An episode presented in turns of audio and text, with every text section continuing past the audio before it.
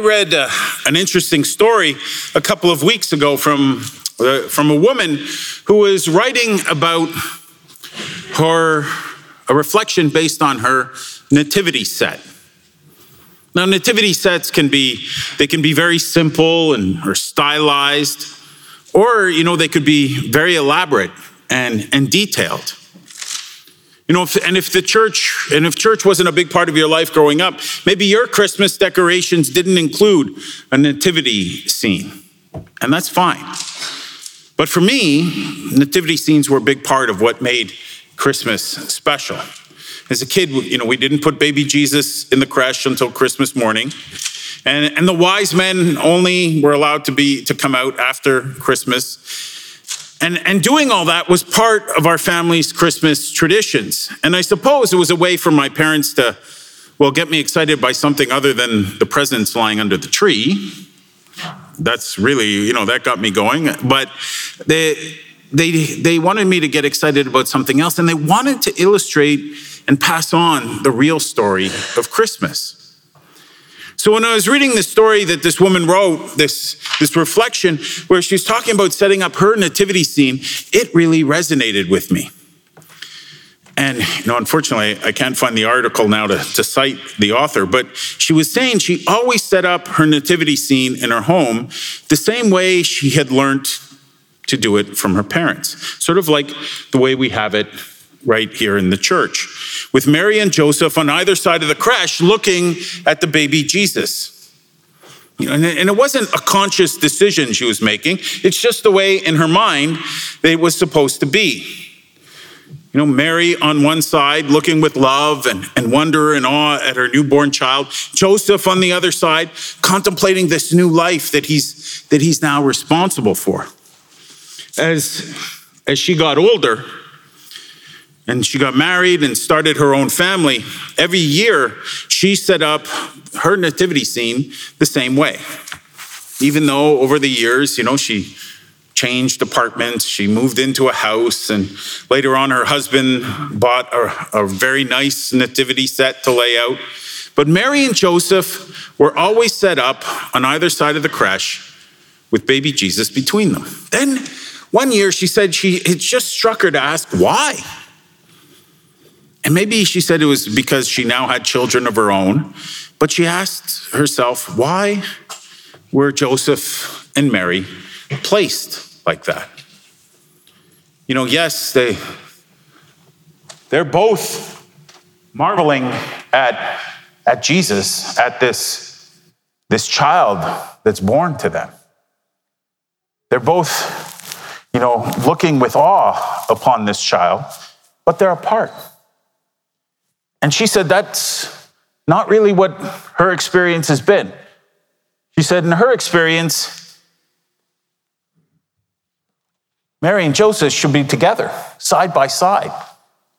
She said that's, that's what her experience was that a new child brings people together, it doesn't drive them apart.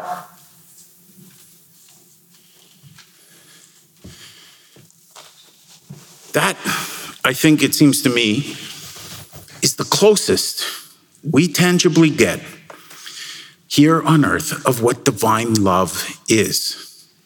It's the closest we get to pure, selfless divine love, the love a parent has for their newborn child. And that's really what we're celebrating at Christmas. This divine love is what prompts all the feelings of warmth and, and peace and, and the stillness that we crave this time of year, the togetherness that we so long for at Christmas. This is the divine life, the divine love that brings people together, that prompts families to travel long distances in crazy storms in order to get together, to endure all the delays and the, the lineups and the complications and the expense just to be able to be together at Christmas the love of a parent, of God the Father, for you, his beloved daughter, for you, his beloved son. That divine love is what prompts all of this. His love for you and me is so strong, so pure, that he sent his son to become one of us, to embody that love in a human being, Jesus Christ. Jesus, who, who was God, became one of us to manifest his love for us, to touch us and to be close to us, to walk with us in true, authentic friendship. There is in Jesus a love and a friendship that is available to you and to me that is selfless, that is pure, that is divine. And make no mistake, it is real. There is no self interest in God's love for you. He doesn't gain anything in loving you. And, too often, and I think we throw around a word like love kind of carelessly. You know, I one of the things I love about this, I love turkey. You know, like I love the smell of it in the oven. I, I can't wait to have turkey tomorrow with my family. That's sort of like, that's one of the, the things I, I just really enjoy. And and I, and I love, oh, I love turkey sandwiches, so like a leftover turkey in the sandwiches. That's great. I, and I say I love turkey, but maybe we shouldn't ask the turkey how he feels about all this, right? I don't, well, he, she, I don't know if it's a male or female turkey I got, you know, that uh, this year that I'm going to be cooking. But anyway, I, all I know is that I'm pretty sure that turkey isn't thrilled by my love for it. There isn't much in it for the turkey. And when I use the word love in that way to describe how much I enjoy and, and I derive pleasure from some food, I'm, I'm actually making it all about me. It's about what I get out of it. It's entirely self centered. And that, now that may very well be understandable when we're describing food, but we all know too well that there are way more important relationships in our life where the word love is used. And it turns out to be anything but. Too many of us have had the experience of having someone say, I love you but we end up still being treated like that turkey. It's still all about them. It's what's in it for them, what pleasure, what benefit they derive from the relationship. It has nothing to do with you. You're filling a void in their life, and that's about it. And that couldn't be the furthest, further from the, the true, pure love that God has for you. God doesn't want anything from you, He wants everything for you and He wants it for eternity with you. He wants you to know and experience His love for you, to know that you are lovable. That's it. Nothing more than that. And often, the closest we get to that love is the love of a mother or a father that they have for their infant child.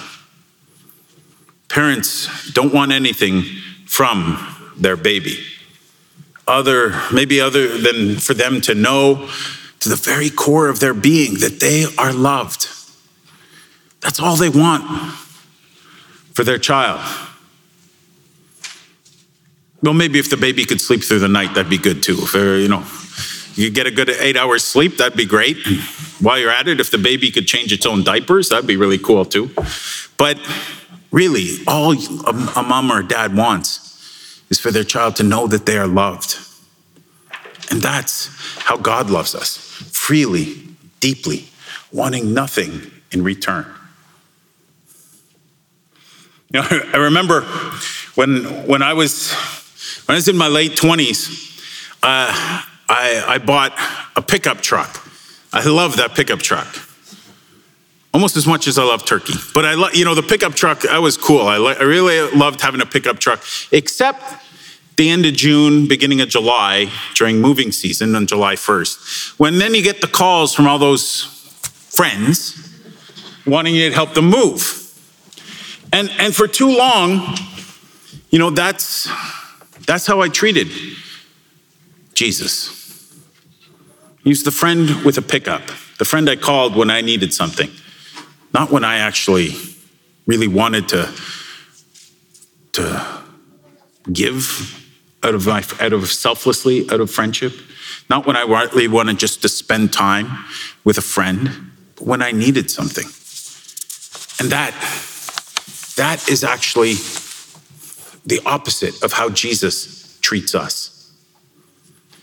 He knows what we need before we even, we even do. He'd be the friend calling you saying, Hey, I hear you're moving. Do you need a, do you need a, do you need a hand? I'm ready to give you a hand. I'm ready to lend you my truck. That's the friendship that Jesus wants for us, wants to give us. That's the true, authentic friendship that he offers you and me. And that's why he came into our world on Christmas, because he knew we needed his love and his friendship before we did, before we knew we needed saving, before we even realized we needed a savior. He came. And even if we haven't realized it yet, he's still there for you. One of the other things that happened in my 20s at some point is I came to the realization that I am not God.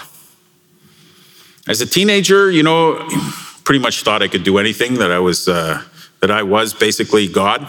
And in my early 20s, probably a little bit of that too. But at some point, you start to realize I'm not God. That I can't do everything myself. I'm not completely self sufficient. I need other people. And so in that in that part of my life, there was times when I when I would sin in the in the way that I didn't love selflessly. I didn't even know I could love selflessly. You know, I wasn't being a friend in a selfless way. Sometimes I was, ju- I was just looking for what's in it for me. What am I getting out of this? But just knowing and accepting God's love for me, accepting that I am his son, that he looks at me like Mary and Joseph look at the baby Jesus, like this little child. God looks at me like this little child in a manger.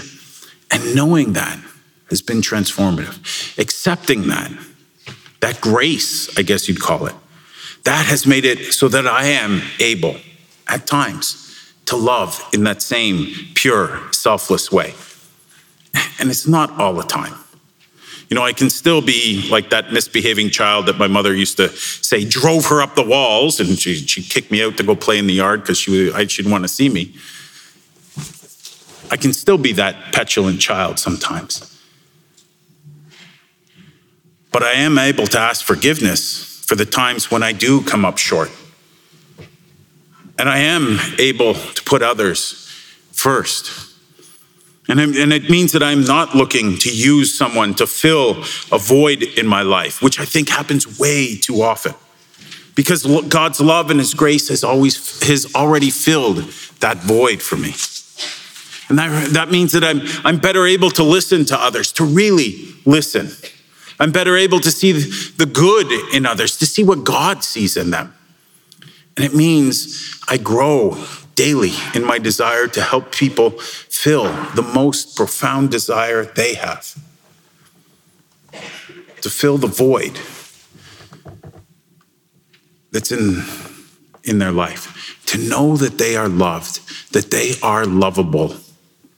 And I'm by no means perfect at it. I'm not even the best at it. God is the only one who's perfect. Jesus is the best Savior we could ever imagine. But wouldn't our world our relationships be so much better, so much more fulfilling and life giving if we could all honestly say that we are striving, striving to love others in that divine way. Christmas is, is just about the only time when the world wants to even pay lip service to that kind of authentic love. With the birth of Christ, divine life became a person, became real, became accessible to all. And you can, you can experience it, not just tonight, not during, just during this brief season, but every day. The nativity scene of Mary and Joseph growing closer together because of Christ, that can be your scene and it can be for the rest of your life.